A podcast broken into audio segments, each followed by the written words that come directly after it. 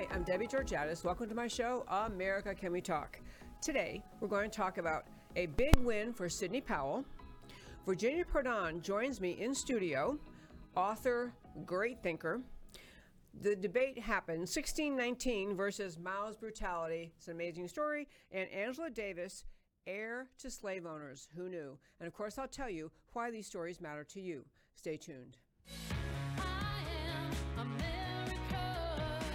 On America Can We Talk, I talk about election integrity, border security, healthcare freedom, race relations, energy and tax policy, education policy, free speech and assembly, freedom of religion, and all other issues that touch on the God-given right of every American to life, liberty, and the pursuit of their version of happiness. Stay tuned.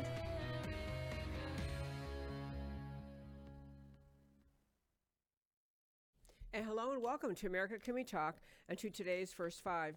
I'm Debbie Georgatos. So I didn't tell you about this last week, but my friend Sidney Powell, who is a wonderful and brilliant attorney, and uh, she's also one, one of the, I mean, before all of the debacle of the twenty twenty election occurred, she was a very famous attorney in America, an author, a brave author. Um, she wrote the book License to Lie, exposing a lot of the corruption inside the Department of Justice. So just a brilliant uh, lawyer and very brave lawyer. And during the uh, elections or the aftermath of the elections of twenty twenty, when so many allegations are being made regarding election integrity, she got involved in investigating what exactly, she was actually involved prior to the election with great concerns about uh, potential election fraud, and after the election of twenty twenty was involved in, uh, among others, in advising President Trump related to the uh, suspicion, which seems now to have been borne out, that there was a problem with the Dominion voting machines. In any case, after much investigation, research, and again, I want to say she's an attorney who for years has been revered, a long time uh, prosecuting attorney, long time working in U S attorneys, just a brilliant, brilliant lawyer. So she filed after the twenty twenty elections occurred and suspicions began to be developed regarding whether or not the election was uh, valid or not. She filed four different lawsuits. Uh, there were many other in- entities, individuals and groups who filed lawsuits. She filed a total of four lawsuits questioning the integrity of the election of twenty twenty in in four different states. So she filed the lawsuits to ask a court essentially to look at the evidence she had garnered, evidence that related to the manipulation of voter tabulation software, just basically look at the information she had garnered that challenged the outcome of the elections of twenty twenty.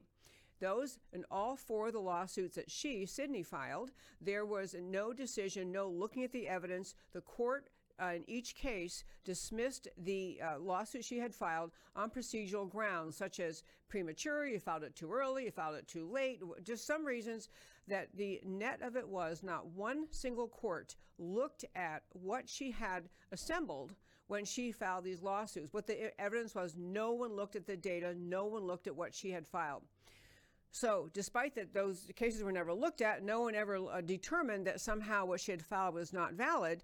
The State Bar of Texas, which is the the entity that any practicing lawyer uh, must belong to in their own state, the State Bar of Texas came after her and they sued her. There's uh, a, a, a sub... section of the State Bar called the Commission for Lawyer Discipline.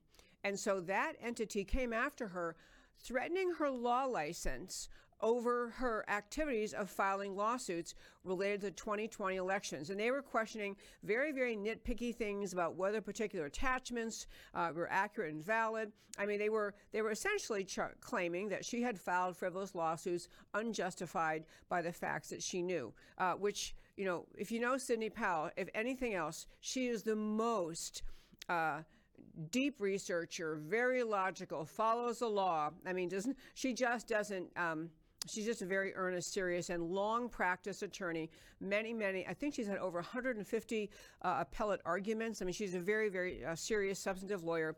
So the State Bar comes after her. And uh, last week, there was going to be a hearing in this uh, litigation involving the State Bar of Texas suing Sidney Powell.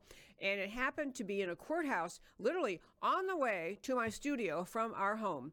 And so, and the timing was perfect. So I went in to hear uh, the oral argument. So the, it was a motion for a summary judgment. And that just is a something you can do in law that basically asks the court, if you're the one being sued, it asks the court to say, throw out this entire case because there's no merit to it all, no set of facts upon which this claim can proceed. And so, to be very precise about it, she filed her, uh, the bar came after her in April of twenty twenty-two. She filed initially on July twentieth of last year, twenty twenty-two, a summary judge for a partial summary judgment motion. And then she filed uh, in December of last year, a motion for uh, summary judgment. And she, it's called for no evidence summary judgment. So I got to go hear the oral argument. It was kind of, you know, I'm a lawyer by background. I'm not licensed in the state of Texas. I never pursued getting licensed here. I went to law school back east. I got licensed in California, in Washington, D C, but never did that in Texas. To be very clear, I'm not a Texas lawyer, but it was fun to be in the courtroom. The judge was brilliant, and the, um, the basically it was a ruling on the summary judgment motion. To cut to the chase, the judge granted Sidney Powell's motion for summary judgment on the entire case, basically threw the entire case out that the state bar brought against her. And the uh, judge in the case wrote a great great ruling regarding the summary judgment. Uh, didn't just write a summary judgment granted, but went through and delineated all of the faults and shortcomings of the lawsuit that the state bar had filed against her. And it'd be kind of boring if I read out loud the four-page summary judgment motion. But the gist of it was that the lawyers, the state bar, who should have, you know, pretty good lawyers, they are the bar after all, had just silly, Uh, I mean, uh, flimsy, inconsequential accusations. They had arguments in the, uh, they had attachments in their litigation. They had attachments that don't even in any way, uh, they, they were saying the, the summary judgment motion uh, confirmed by the judge, uh, the ruling by the judge who said, you know, your your attachments don't even relate to what you filed. And you didn't even, and half the attachments you said were there weren't even there. So it was a dismissal, not just of the entire case against Sidney Powell by the State Bar of Texas, but really a rebuke to the handling of the case by the state bar. And I raise all that to say, anyone in this country who talks about election fraud is very likely going to be the subject of some form of rebuke or ridicule, whether it is just the media calling you a conspiracy theorist or an election denier, as oh, that's a bad thing to say. Um, and and it, that that anti- that antagonism that is really just targeting lawyers around the country and anybody else, uh, you know, Tina Peters being another great example in Colorado. It is like many, many entities, including the State Bar of Texas, went after Sidney Powell. And as I say, the judge looking at, and this is, you know, not a political hearing. This judge is, you know, In, in fact, if anything, the pressure on this judge sitting there ruling on summary judgment, the pressure on that judge to rule in favor of the state bar is pretty great. I mean, the judge, a lawyer herself, she's a member of the state bar. She may think, you know, I don't really want to rule against the state bar here. I want to find some basis to uphold their case and let them go forward. But there was nothing. My, so my point in raising this is the state bar, in my view, seemed to come after Sidney Powell because they don't like people raising election fraud allegations. They don't want people to do that. They want this whole election integrity issue to just die. They want people to stop talking about it. And Sidney was particularly um, assertive in her handling of this. She just wasn't going to let this be a, a this this whole issue of election fraud. So summary judgment granted. State bar told basically these are really flimsy filings, flimsy proceedings. Proceedings uh, that you filed, your your doesn't even what you wrote as, as the state going after her in your pleadings doesn't even bear up or support what you're saying. And the last thing this in this uh, first five today, and I'll probably have to come back to this next week, but the ongoing attempt of the left in this country to put in place laws and procedures that will allow election fraud to occur over and over and over and over continues. You may recall when he who occupies the White House took office in twenty twenty, the very first thing when the Democrats had a majority, had the White House, had the Senate and the House, the very first bill they proposed, and as I tell you many times, they always come up with really, really uh, convincing names, like who could be against that?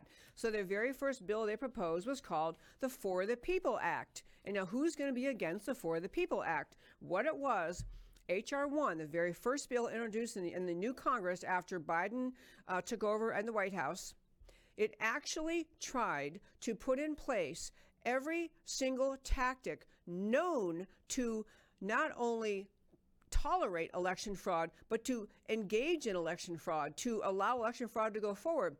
It tried to make every single procedure, you know, forget about the need. We don't have to have any voter I D. Who needs that? We're going to have mail-in ballots. We don't have to have all these procedures in place about when people must register to vote, you know, day of registration. Every conceivable tactic and gimmick, someone who wanted to commit election fraud was included in this bill that the Congress tried to put forward uh, right after Biden took office. And it wasn't just included as this is okay with us. The intention was to mandate that every state adopt these procedures. You got to get the importance of this. This is the left. What they tried to do in twenty twenty-one, early in twenty twenty-one, was to take every conceivable known technique known to allow election fraud and cheating and mandate that states do that out of Washington, D C. That bill failed, couldn't get through the Senate.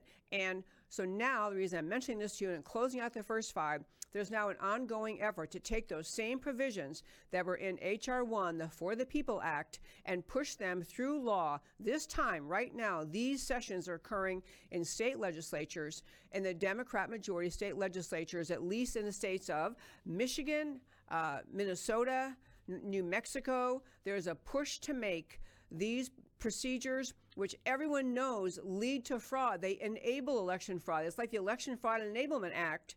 These are now being pushed through in the, the legislatures in Democrat-controlled states. And I tell you that, and I'm really ending the first five by saying there better be big pushback by conservatives, by people on the right side of the aisle saying, you know what, we cannot allow these things to be law. We can't allow them to pass. We have to have a major, major pushback by conservatives in the blue states and most certainly in the red states to say, we're not going to allow this ongoing onslaught, this ongoing attack on our election system in America, putting through lunatic things like who needs voter I D, throw out voter I D, uh, don't verify citizenship, register day of voting, show up and register, register whether you like it or not as soon as you go to get your driver's license, things that are known to lead to election fraud. There needs to be a renewed effort by people, especially in the red states, the conservatives, to say, we're not going to do these things. We need a lot more people, very brave, like Sidney Powell was and is. And that, my very fine friends, is today's first five.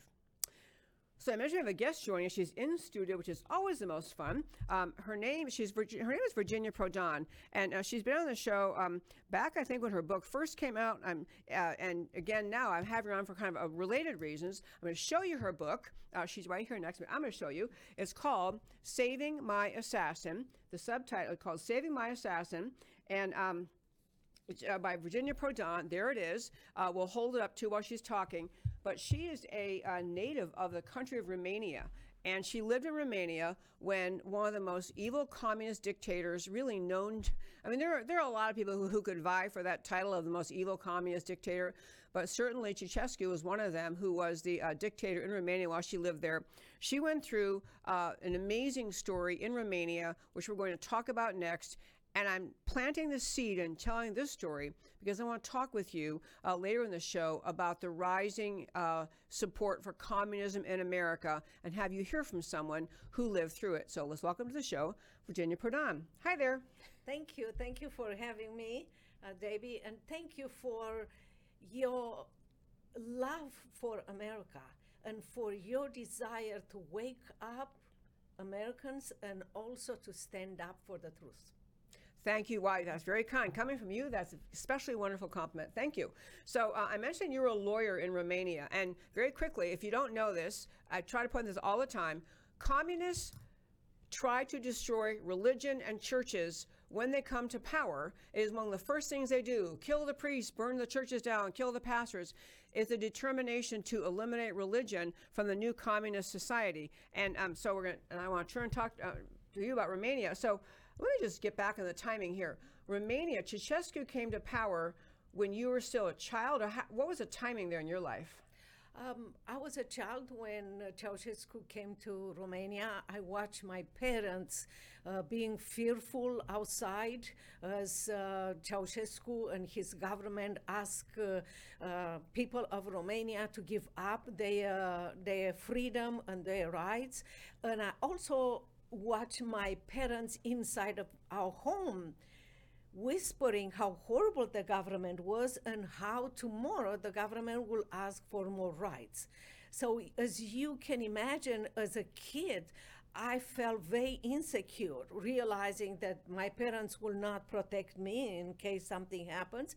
And the fact that the government considered me not even a human person, like he never considered anyone a, a human person to respect. So for that reason, a fire stand, started in me, not not uh, only insecurity that I don't know what's going to happen with my life, I don't want to live like my parents, but also a fire started in me. And a fire was to find why the adults knew the truth, but they were fearful to speak up, and also to live a different life than them, to speak up for the truth. And I want to look at your audience, and I want you to look and think of yourself, your kids, your people in your family, your family, your neighbors are watching you. Are you spreading now in America, when the government goes uh, bigger and bigger, and requires, like almost in Romania, for you to give up your rights? Are you spreading faith, courage, standing up for truth, or are you spreading fear? Are you ready to give up the freedom that you enjoy and your kids will never enjoy or will never know the freedom that we have? We have a responsibility to stand up no matter the cost and protect freedom in America. Amen. I, I want to thank you. I know you're a freedom fighter, uh, and, you know, and uh, you say you do many speeches and talk about it a lot. And I, I want to uh, explore a lot of that. So when you, as a child, you mentioned something I want to be sure that um, I have clear.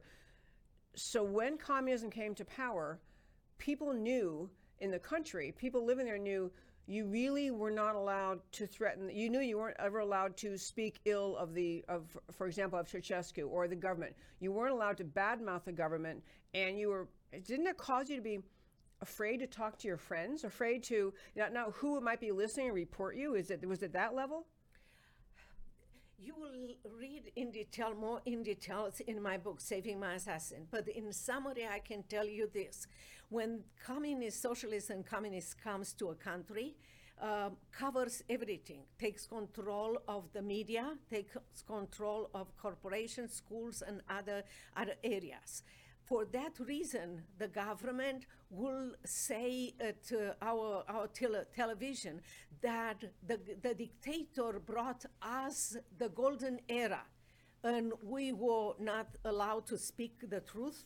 We we were forced to repeat the lies that the dictator will say on uh, um, on the television, and we also did not know if people in our family, or people even in our church, for different promises from the government, will betray us and will say that we said something and will put us to jail. I want to mention one thing is in, in capitalism, you are an independent person. You belong to a family, yeah. But you are an independent person. Whatever you do, you are responsible for that. But when socialists and, and communists comes to a country, wherever a member of your family will say or will be accused of, will reflect over the entire family. So you are not protected. I love that point. Okay, I'm taking, I, you know, think I have known you for a long time, and I've had you on the show, I know, at least once, I think twice, and I'm still taking notes while you're talking, but which I, I love. So I want to be sure our listeners, those who didn't hear our first interview, so as you grew up in Romania, you became a lawyer, and in your practice of law, you focused on defending was essentially the church's right to exist, to hold services. What were you defending about the church? I, I was defending churches that will uh, ask the government to allow them to maintain the church or to extend the church. And before I took the, the, their cases, uh, the government will ask uh, the church to be put on the list, on the government list. And by the time the government will give them approval or not, the, the church will be in disrepair, and the government will come and take, demolish them and take the land. I defended Christians that will take Bibles and Bible studies from one church to another for Bible studies or for vacation Bible schools, and the, the government will arrest those young people transporting the Bible and put them in jail for ten years or fifteen years. For the crime of transporting the Bible. So yes. The Bible wasn't allowed? No, the, the way the government, the socialists and communists work is this. In Romania, we have laws that protected freedom of religion, freedom of speech, that were adopted by the capitalist government. The socialist government works on lies. The socialist government never took those laws from the books. Oh. In order to tell the world, we have the law, but there is no lawyer using them. Well, there was a lawyer, twenty something years old, eighty-two pounds, under five feet tall, who started to use those laws and say, you have to put my clients uh, free, to free my clients because those are the laws. And you can imagine that the government was not very happy with me. But you have to have the courage to tell the truth. You have to co- the courage to say, no matter what is going to happen, I am going to stay for the truth, and I'm going to fight for the truth. Because if nobody fights against a dictator, the, they will extend their power, and the freedom will will be uh, will be destroyed. Uh, talking about uh, uh, writing writing every time I speak, I do remember. I don't remember if it was the first time when you when you heard me or something, but I was telling a story that is very appropriate for this time. And the socialists and communists, like I said and repeat, this is the way um, the, the government works, and you can, by lies, by uh, hiding the truth. And you can see some of the things that the current government is doing. So um, the dictator will say to television, to people all over, that we have everything that we need. What happened is when they, he will go to a grocery store, the Securitate will move all the foods and, uh, you know, oh. uh, things from, uh, and will be there, and will be an abundance. And when he will go to the other one, they will take this and move everywhere. And when we will go to buy things, the government will give us things that they were, um, I can even tell you, fifth quality, uh, you know, uh, things that will be uh, with good and, and bad together. And I remember telling the story that uh, one time I was I was uh, saying, oh, no, no, no, no, those are um, destroyed and you have to take them away. And he looked at me and he said, ma'am, if you want them, you take them all together at the price that I'm telling you. If not, go out of the line, somebody else will take it. So the quality of the products, what the government is dictating to you, is absolutely amazing. And take it from someone who lived under socialists and communists telling you that this is what's gonna happen here, and I will help, hate to tell you I told you so.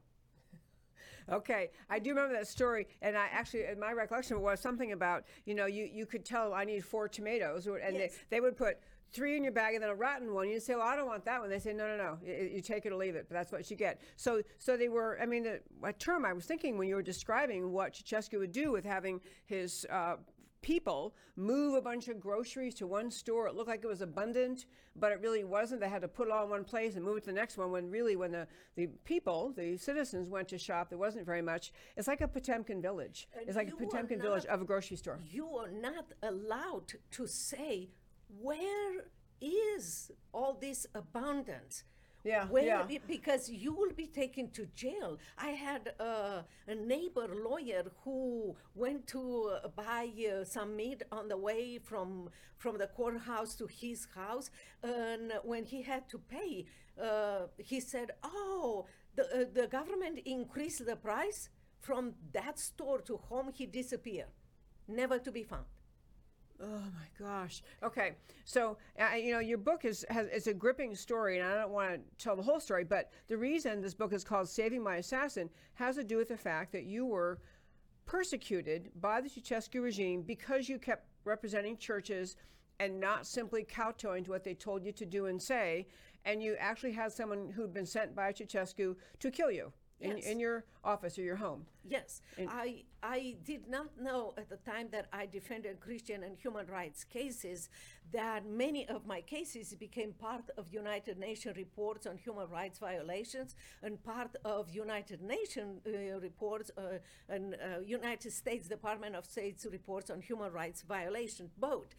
And for that reason, I exposed the the government and the dictator to the entire world. So the uh, dictator was not very happy with me. He will uh, interrogate me, put me in, under um, uh, a, a lot of pressure. He would beat and, and torture me every single day, ask me to sign that that I am crazy, that nothing from those laws um, are right and everything, and I will say no, no, I will, I will not do this.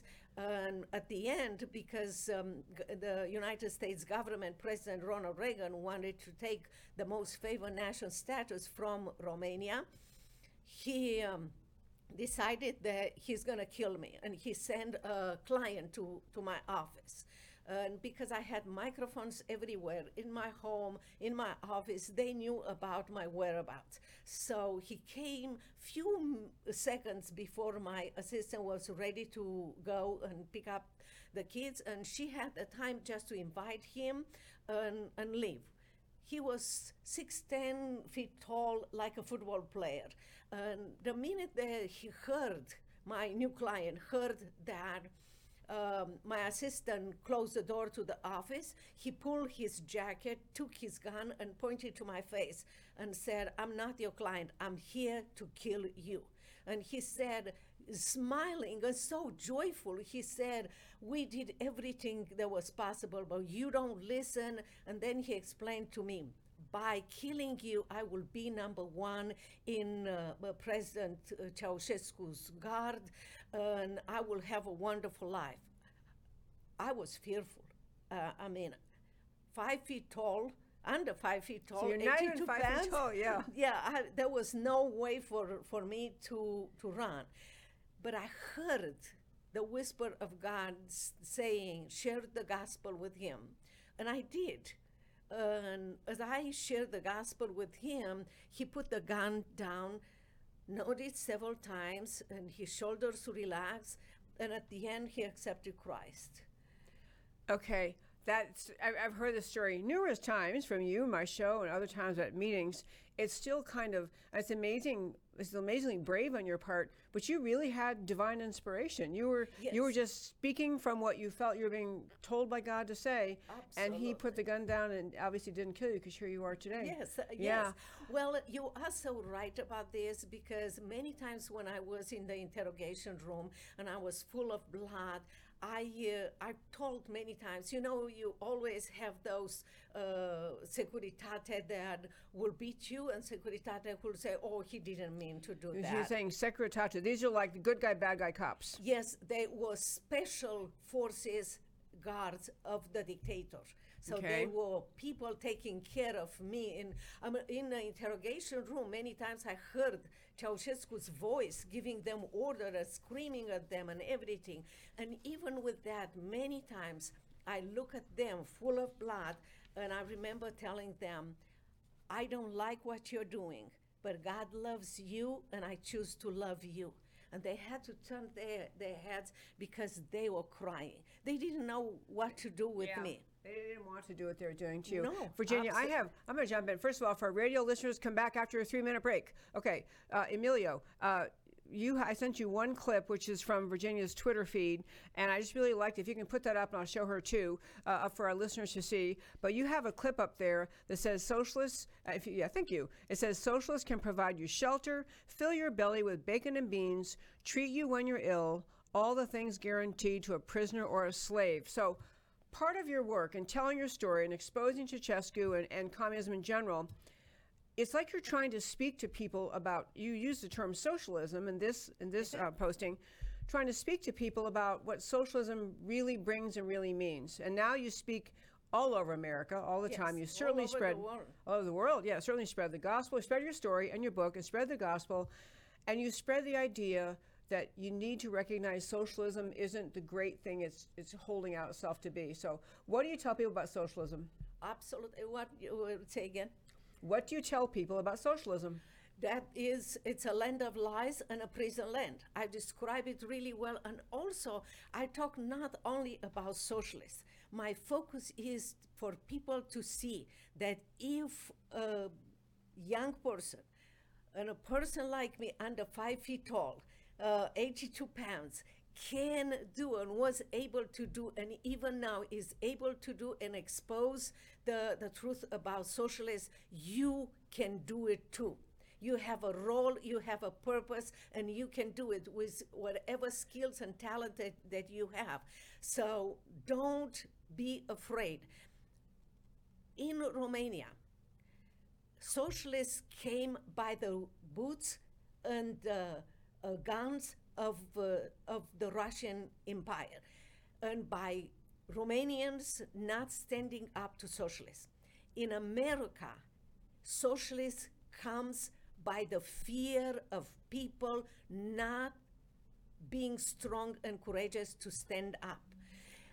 But I'm encouraged because COVID exposed something about socialists, and that is parents were able to see what their children are taught in school. And because of that, more parents are standing up. I have to tell you, I know you as Americans from overseas when I was in Romania and for thirty something years here in America. You as American, you are the most generous people in the world, the most resilient people in the world. You never experience socialism, and it's new to you. Listen to others that experience. Learn how they conquer, how they were strong and courageous, because I'm human like you. No, that's, that's nothing special about me. It's about the courage that God can give you. Socialism is a land of lies and a prison land. And this government is trying to throw at you more and more and more every single day. This government, the Biden administration in America today, is yes. trying to throw more socialism. Okay, I want to jump in yeah. and ask you, what do you say to people who say, well, you know, communism is bad. Ceausescu is communist. This is just socialism. What's the difference? The difference between socialists and communists? Yeah, yeah in your experience. Yeah. Okay, socialist is the period of time when the government takes power and lies to you and say, oh, you want to be gay and lesbian? Go ahead and be it. You want to be, you want to have abortion? Let's go and do it and everything. And takes power, takes control, uh, makes uh, every single company part of uh, of the government. Oh, right now it's saying, if you as a corporation agree with us, you will be part of the government. Well, wait a little bit, because not everyone can be part of the government, and they will eliminate you. Communist is when the government takes power, takes everything from you. Oh, you want to be gay and lesbian? No, no, no, no. You cannot be. You you want abortion? No, because we need slaves. And you have to have. In Romania, we had to have uh, until the age of fifty-four, where we were not allowed to have abortion. We have to have five kids. That was a rule in Romania? That was in, oh my gosh. in Romania. Okay. One other thought I have, because Virginia, we could talk for two hours, as we yes. often have. But one other thought that I, I really, I learned this from you, listening to you speak and reading your book, um, and just thinking more about things, which is people always ask, well, why, when socialists come to power, do they start to torment the church? Why do they start arresting priests, killing priests, killing pastors, taking away religious freedom? And you had a great line, which I now repeat, which is, the communists do that because they can't have the people believing in God. The Communist Party needs to be God to yes. the people. Yes. T- say what you mean by that. The, the government is, wants to replace God. Uh, the Christians are a threat to the socialist and communist government because they trust God. The uh, socialists and communists creates a society where everyone needs to trust the government. Trust the government and be a victim. Look at society right now, because we're gonna help you. We're gonna help you with money. We're gonna help you with student loans. We're gonna help you with the position. We're gonna help you with everything. It's a lie. It's absolutely a lie. It's nothing. But if you believe in God, then you know that the government is not your your um, um, your provider. your provider or the one who will, will make resources. And um, for that reason, they want to destroy the church, but the church is not necessary. The building is the body of Christians, and they want to put in jail and disappear. Well, talking about this, I want you and your listener to be encouraged that government cannot do this, even if you see it for a little while that they succeed. Talking about My Assassin, after he accepted Christ, you need to read the book oh. because he, twenty years after he watched me from overseas speaking at different events, he showed up in Dallas, Texas, in my law office. I did not recognize him. He had a case. He explained it. And all of a sudden, after he explained it, he got a little bit frustrated with me and said, "Virginia, don't you recognize me?" And I said, "No," and he showed me his Securitate I D. And I recognized his face, and I almost relived that moment in Romania. Yeah. And he started to explain to me what God is doing in his life and what is he is doing.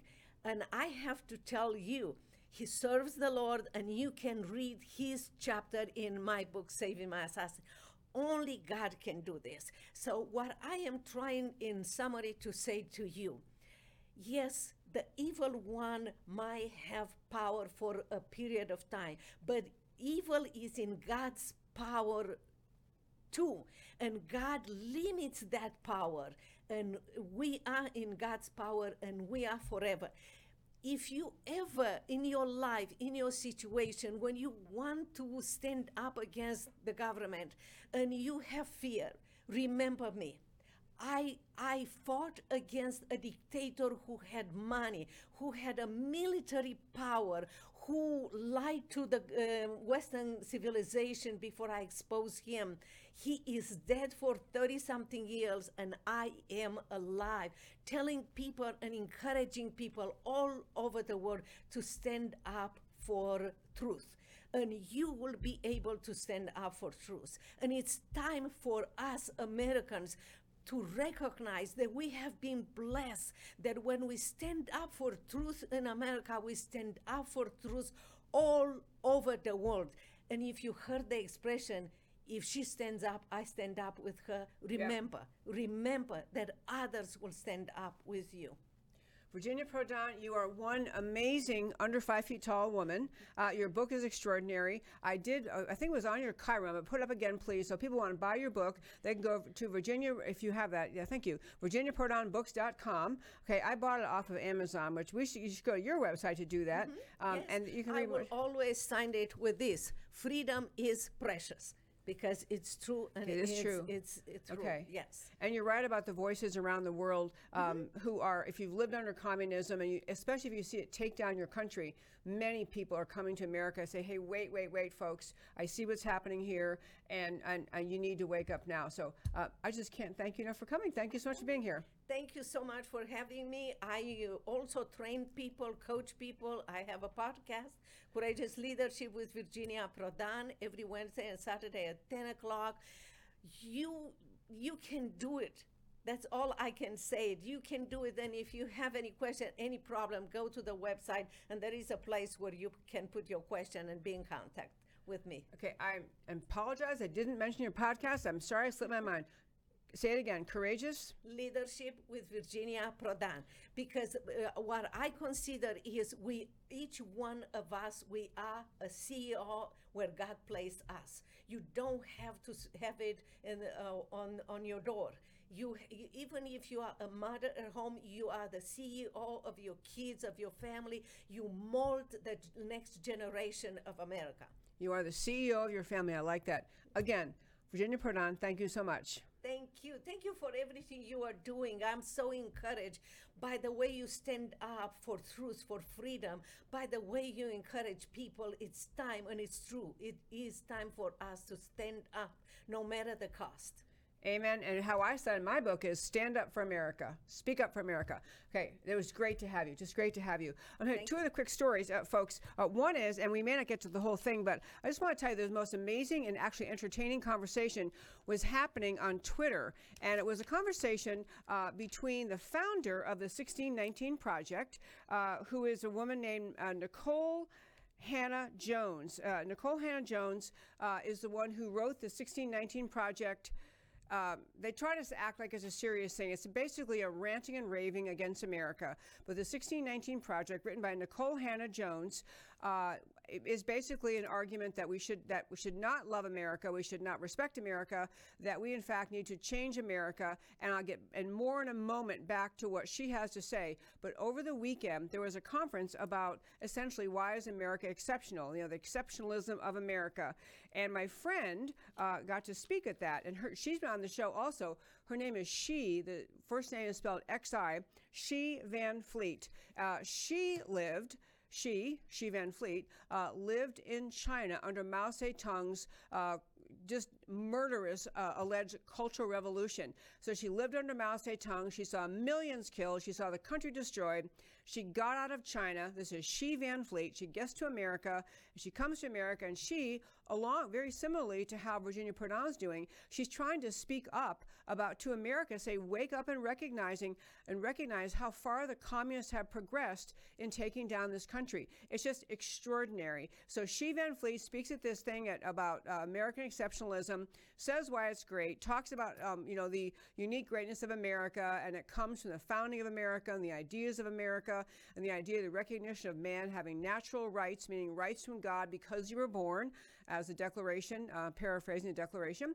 Uh, and so Nikole Hannah-Jones, who is all about destroying America, anti-America, hate America, founded the sixteen nineteen Project. And she kind of lives and breathes and thrives on trying to portray America as a deeply racist country, uh, trying to reject everything about the seventeen seventy-six documents, the Declaration, the Federalist Papers, everything that explains America's uniqueness. Nikole Hannah-Jones and, and all uh, leftists, the sixteen nineteen Project, B L M, all the leftists in the in the race-baiting world, uh, try to say to America, don't think about those founding ideas. America is a systemically racist country. It's institutionally racist. It's evil.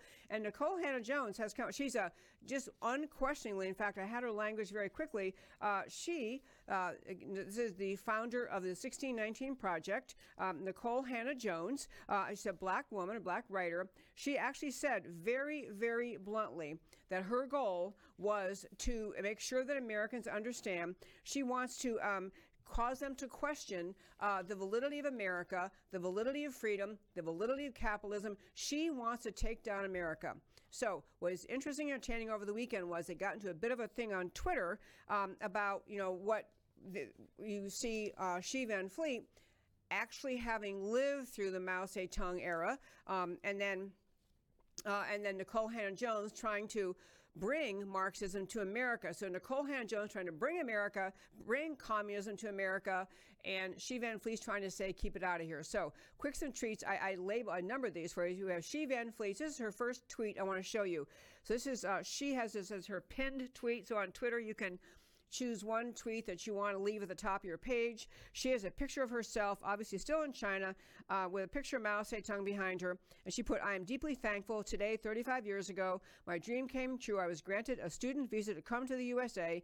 I no longer feel this is the America that I arrived in. She has been under attack by Marxism, communism that I thought I had escaped from. That's why I'm fighting to save her. That's the first tweet. Uh, next tweet from uh, Xi Van Fleet. She has, uh, this is uh, the next next, uh, yes, this is a picture. Uh, on the left is Nikole Hannah-Jones, uh, who is the anti-American sixteen nineteen Project, and Xi Van Fleet, who's the pro-America, save America from communism, uh, article linked there, which I linked on our page uh, two today from the New York Post, basically describing this battle ongoing between the two of them, because Nikole uh, Hannah-Jones is just working as hard as she can to make sure everybody hates America and hates freedom and hates capitalism and thinks America is deeply racist. And Xi Van Fleet is saying, are you kidding me? This is the most extraordinary country ever, ever in the in the history of the world. And, you know, she points out that even the founding, Xi Van Fleet points out, even at the founding of America, of course, you know, we had slavery and then we had segregation. We had bad things, but it's the founding ideas of America, the founding ethos of America that caused us to be able to overthrow all these evil things. So Xi Van Fleet, actually having lived under Mao Zedong and really knowing what communism is, is trying to warn people about what Nikole Hannah-Jones is saying on the sixteen nineteen Project, which is, you know, America is a terrible, evil place, and capitalism is evil, and America is systemically racist, and Xi Van Fleet, uh, having none of it, is speaking right back to her. Another tweet, next one, number three from Xi Van Fleet, she talks about communism is colorblind, communism enslaves everyone, communism is coming to America. She put that up just today. You can see five hours ago. Uh, and, and the last one was uh, from Xi Van Fleet. The West willfully believed that they could reform C C P, the Commun- Chinese Communist Party, by bringing it into W T O, the World Trade Organization. Yes, it worked great for the C C P, as it has become the greatest threat the West ever faced. The only way to deal with communism is to defeat it and to put it on trial next to Nazism and slavery. And that kind of segues well into this other point I wanted to make uh, in this segment very quickly. In America, because the left has kind of been on the march, and we have Bernie Sanders, a actually valid uh, presidential candidate uh, on the Democrat side. We've had socialism, communism, Marxism, all of it kind of uh, you know, mainstreamed and brought into acceptable, you know, it's like acceptable company in America to say that you're part of those things. And I, I was talking to a congressman friend very recently, and I was saying something about, you know, why in the world, why is Biden doing this? Why is Biden, uh, why is the Southern border open? Why isn't he enforcing the border? It's his, one of his primary jobs. And his comment was, well, you know, he's a globalist. And and by globalist, he means he doesn't want America, the sovereign, to exist as a country. He's a globalist. He's fine if America is destroyed by this globalist movement, which has as undergirding communism. The globalist movement in the world is communist. And it struck me listening to him. He said it in the tone like you might say, well, yeah, I don't know. You know, he's a Chicago Bears fan. I'm a Dallas Cowboys fan. As though it was kind of, well, that's who he is. And that's how he thinks. You know, he's a Denver Broncos guy. So what? And I want to say, I think the point that Xi Van Fleet made in this tweet, and the point I want to make to you, is really important. And that is, we need to delegitimize in American political conversation the idea that in America, socialism, Marxism, and communism have a place at the table. We have to get clear on the idea, the very foundational ideas underlying socialism and Marxism and communism are utterly unworkable in the promises that are utterly unworkable in America, in the country that was created by and consistent with the ideas of our founding. We have allowed this kind of dumbing down of our sense of what's acceptable. When someone says to you, well, I'm a communist, or says in, in society today, I'm a communist in America, we should have the same reaction as when someone says, I'm a white supremacist. You would be outraged. You would say, we do not tolerate white supremacism in this country. It is evil and awful. I reject it. Just like if someone said they were a Nazi or any other evil thing. We know evil when we say it's Nazism or white supremacism. We need to begin to speak about communism in the same way.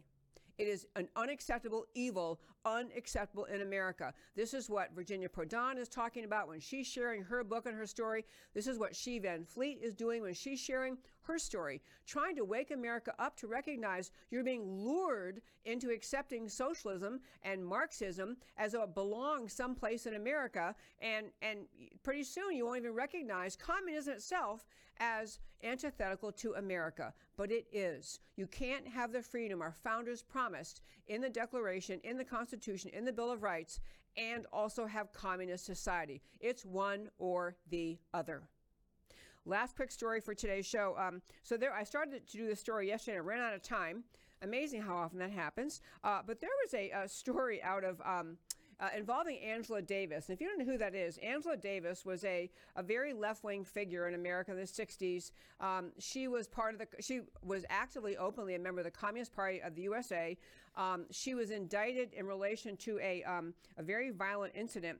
I, I'm pretty sure she was part of the Black Panther organization for a while.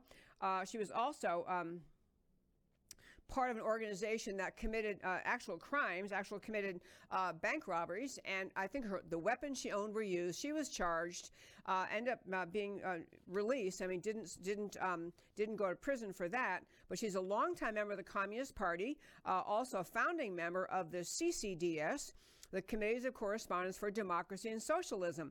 And she actually, um, in her uh, work, uh, through her just radical leftist work, ended up being a professor. She actually is a professor today, um, and I think it's at uh, U C.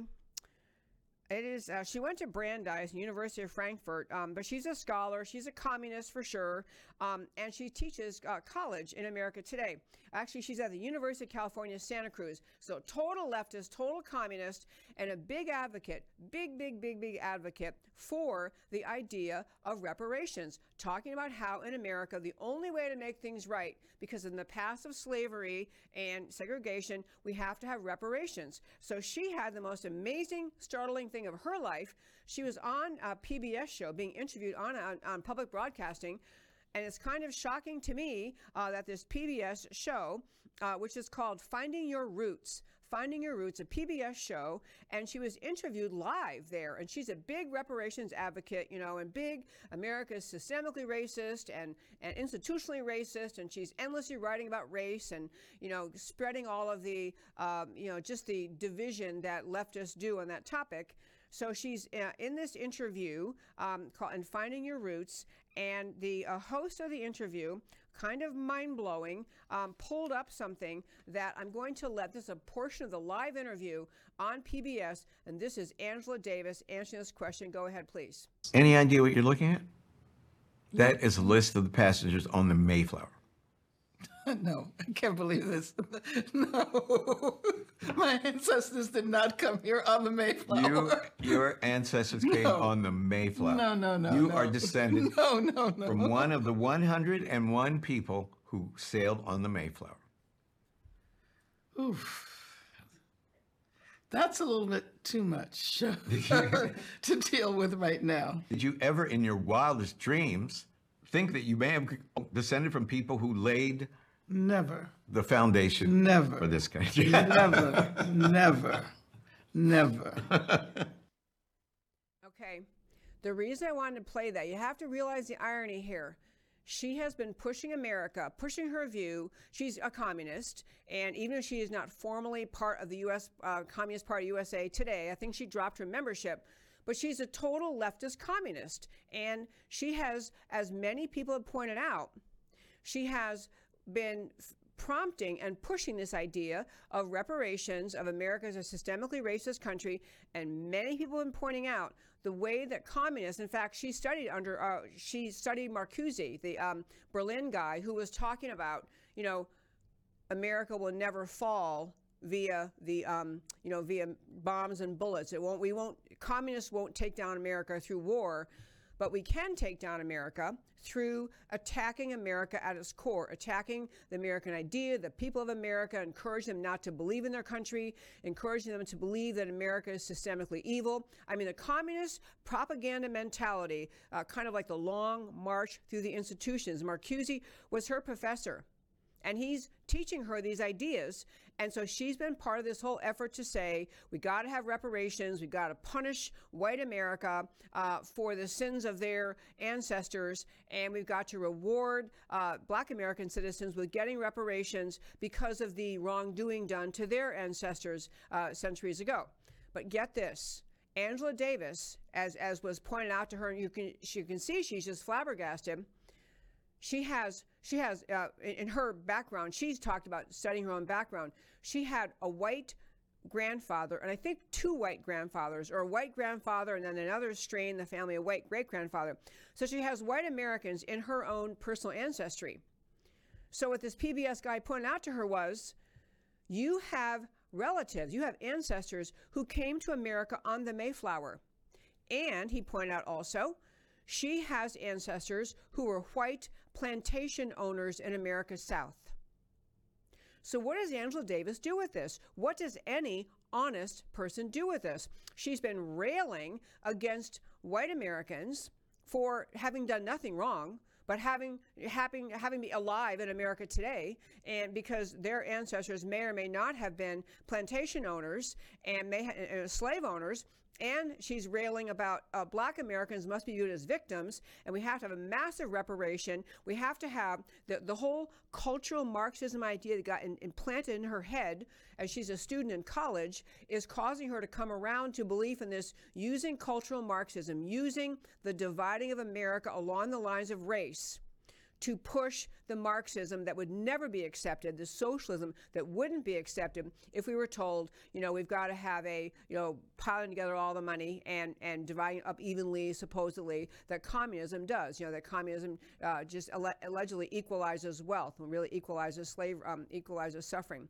In about thirty seconds, I'm going to pull these pieces together. Xi Van Fleet, warning America about communism, and warning Xi Van Fleet, saying it's right here in front of us, calling out Nikole Hannah-Jones, who is spreading cultural Marxism through her sixteen nineteen Project. Virginia Prodan telling you about the evils of communism she suffered and seeing hints of it right here. Virginia Prodan is exactly right.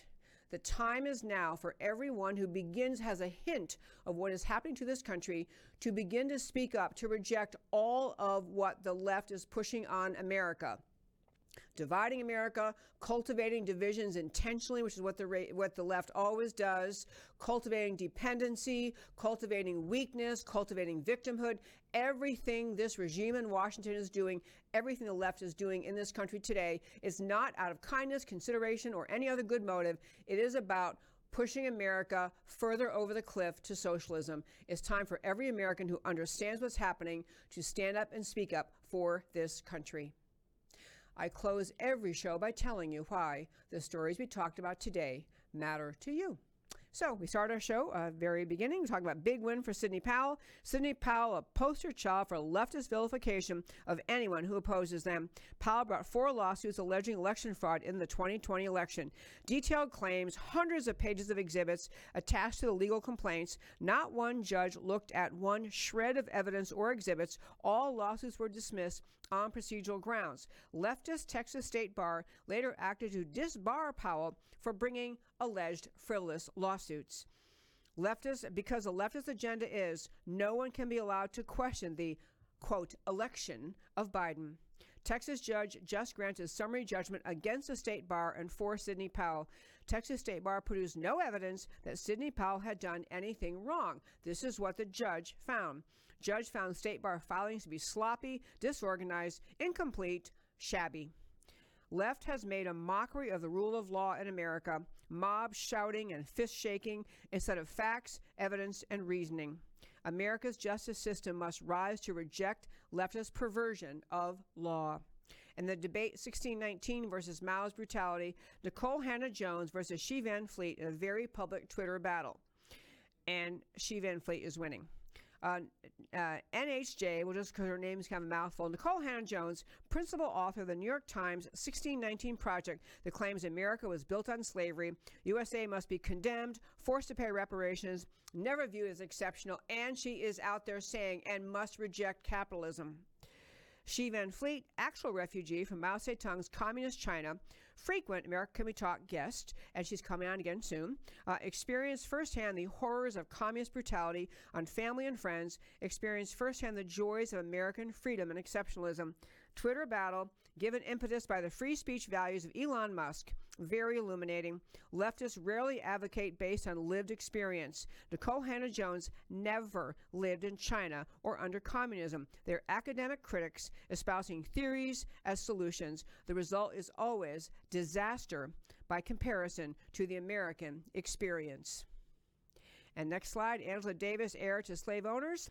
Apparently, definitive ancestral research shows Angela Davis to be a descendant of a traveler on the Mayflower and a descendant of slave owners. Nothing more vividly puts the lie to reparations nonsense than Angela Davis' actual life story. She made a career railing against racial injustice in America, yet reparations arguments would require her to pay reparations for the sins of her ancestors. Why would that be fair to Angela Davis? Why would that be fair to anyone who never owned slaves and always condemned slavery? Answer, it wouldn't be fair in either case. Individual responsibility without individual culpability is inherently wrong, unjust. Reparations should be rejected.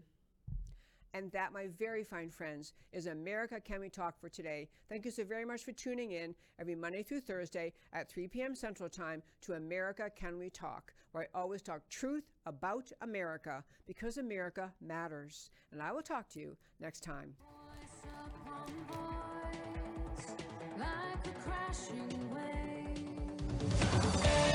Can you hear us now? America Can We Talk? Truth about America. Can you hear?